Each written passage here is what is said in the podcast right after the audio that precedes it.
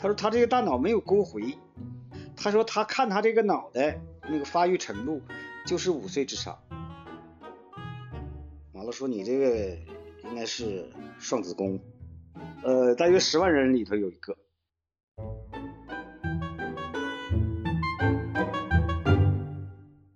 Hello，大家好，这里是 Amy 和她老父亲的谈话。上次我们聊到了老孙打狗的英雄事迹哈，但其实我母亲的神奇并不仅仅在于此。我们今天继续。得有十来年了吧？就搁冯三刚上班那时候，他去了，去了完了给做那个是脑 CT 吧？完了那个大夫就出来就问冯三说：“这个人是个正常人吗？”说：“正常啊，都正常啊，是我姨呀。”他说他这个大脑没有沟回，大脑不沟回越多越聪明吗？对，越深啊，沟越深呐，沟回越多他越聪明嘛。他说他看他这个脑袋，这个大脑那个发育程度就是五岁智商，他还正常。是不是误诊呢？是一个体检，不是他做脑 CT 看着的。完了我说了，我说他这个大大脑袋要是正常发挥，那起码能当个市长啥、省长啥，五岁都这么聪明。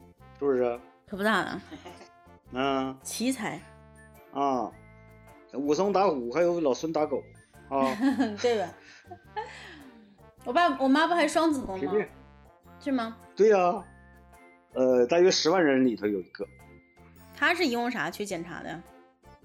哎呀，有一年体那个体检不是体检，我跟你妈上明水了，上明水了，王致富你不知道吗？嗯。王志富知道，王志富他媳妇跟你妈他们都挺熟悉的。有一天他们去看病去了，上一个那个乌叨叨那个女的那看病去了。看这个女的就说：“哎呀，你呀，你你你这个身体有毛病啊，你可能半年呢几个月啊就够呛了。够呛他回来就害怕吗？回来那时候我们就来回坐公共汽车，回来到齐齐哈尔回来下车走不动道了啊，不敢走了，就那心理压力太大了。然后回来之后。以前都是睡觉啊，那躺炕就睡的，吃饭的啥都没事，一天腾腾活活。这不行了，吃不进饭，睡不着觉了，不行了，要崩溃了似的。然后就有一天，嗯，就领他上市里去看去，上市里头第一医院、农场级医院，还有什么医院呢好几个医院，跑好几个地方。第一医院。最后搁第一医院找一个专家，一老头给看的，看的做片子，做 B 超，完了说你这个应该是。双子宫不是长啥了啊，不是长啥了。做节育的时候就说了。然后呢，就是你妈也想起来，就是在生你之后，那个嗯做绝育嘛，那个大夫就说了你是双子宫，他才想起来，在你之前，在你你哥生完你哥之后，在你之前，你妈连续做了三四个流产，她那个时候是啥呢？就是你你是。带环啊，就是避孕那个环啊什么的，完了她还怀孕，做了三三四个，三四个，后来那个那个大夫就总搁那个计划生育指导站，那时候我搁县里当秘书嘛，一个老头，计划生育指导站站长，他就说，他说王秘书啊，这个这不能再做了，再做这对这个人身体伤害太大，子宫刮漏了，子宫刮漏，生命都有危险，不能再做了，这个孩子就是你怀你的时候啊。完了，那个大夫说不能再做了，你把能不能把这个孩子生下来之后，然后做绝育？我说那行吧，那既然是这样的话，那就行吧。然后就怀孕之后开始跑第二胎指标。啊，这是迫不得已，这是救命的是吧？啊，对，那时候是第二胎指标相当严，你要是超生就开除公职，然后呢就找政策的边缘嘛，你大老爷。那你都不能知道了啊！那不知道呢。那个你生的时候，你大老爷在，你老你姥爷是你生你那年他死的，然后你大老爷就是你姥爷的哥哥，他一辈子吧没没有孩子，呃，就一个人跟你姥爷他们在一起住，然后呢，呃，他不农村户口吗？农村户口是独生子女的可以生二胎，然后就把你妈算过继给你大姥爷，所以他就是独生子女呗。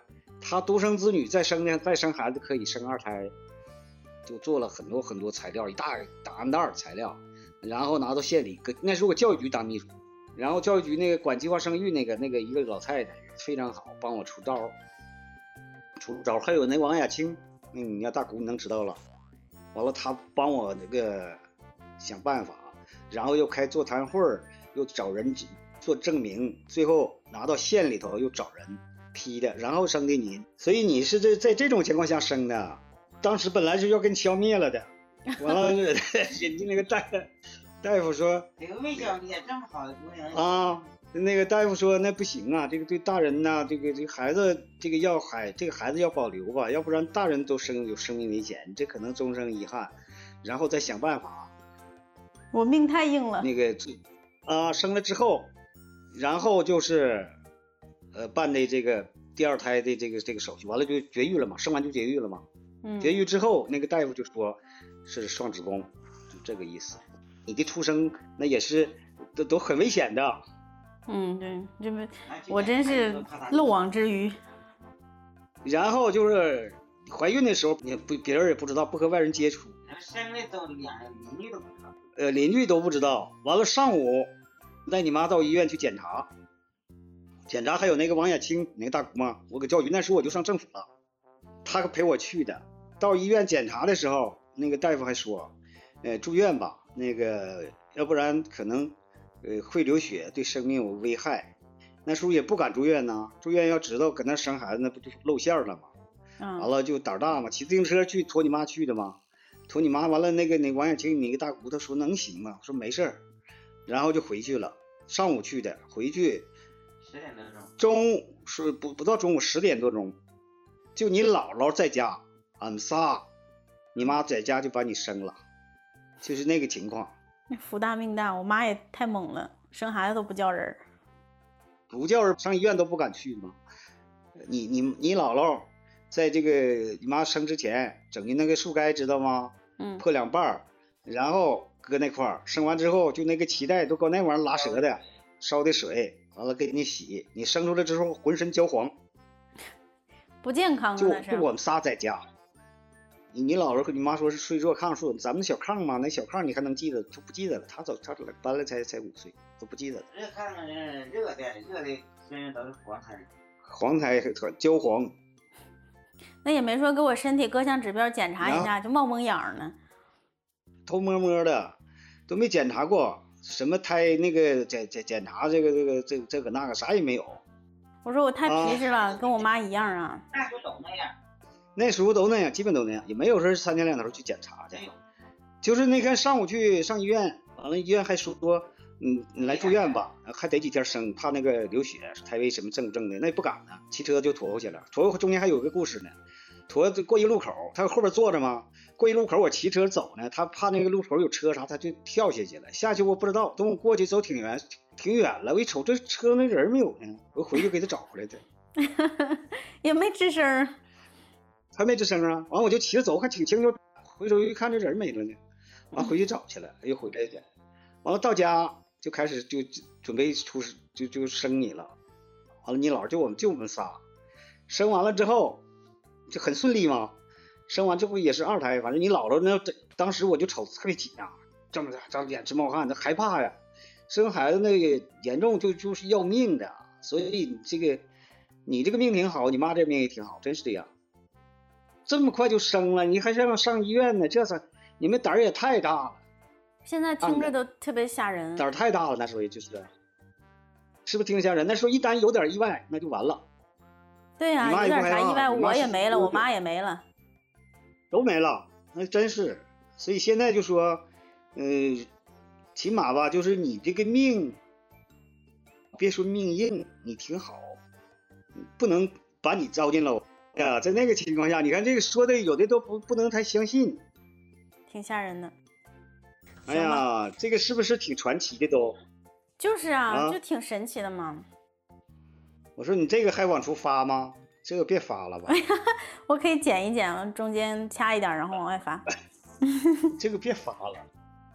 然后呢，嗯、你出生那是在很很困难的情况下能把你留下来的。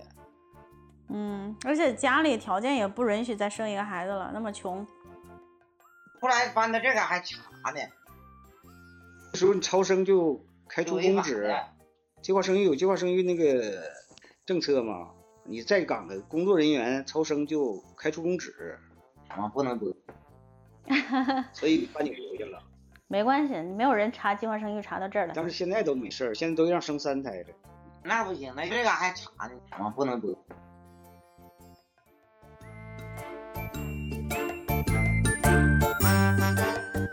这一期这个谈话 真的是让我笑得不能自已。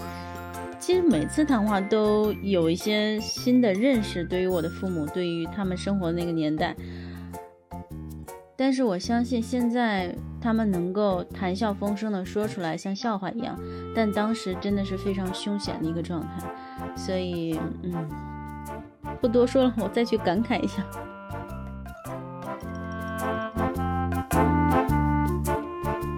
如果您觉得这个节目还不错，希望大家分享给您的父母，听听看是不是跟他们的事迹一样呢？也请大家不要忘了订阅、点赞、评论哟！感谢大家的收听，我们下期节目再见，么么哒。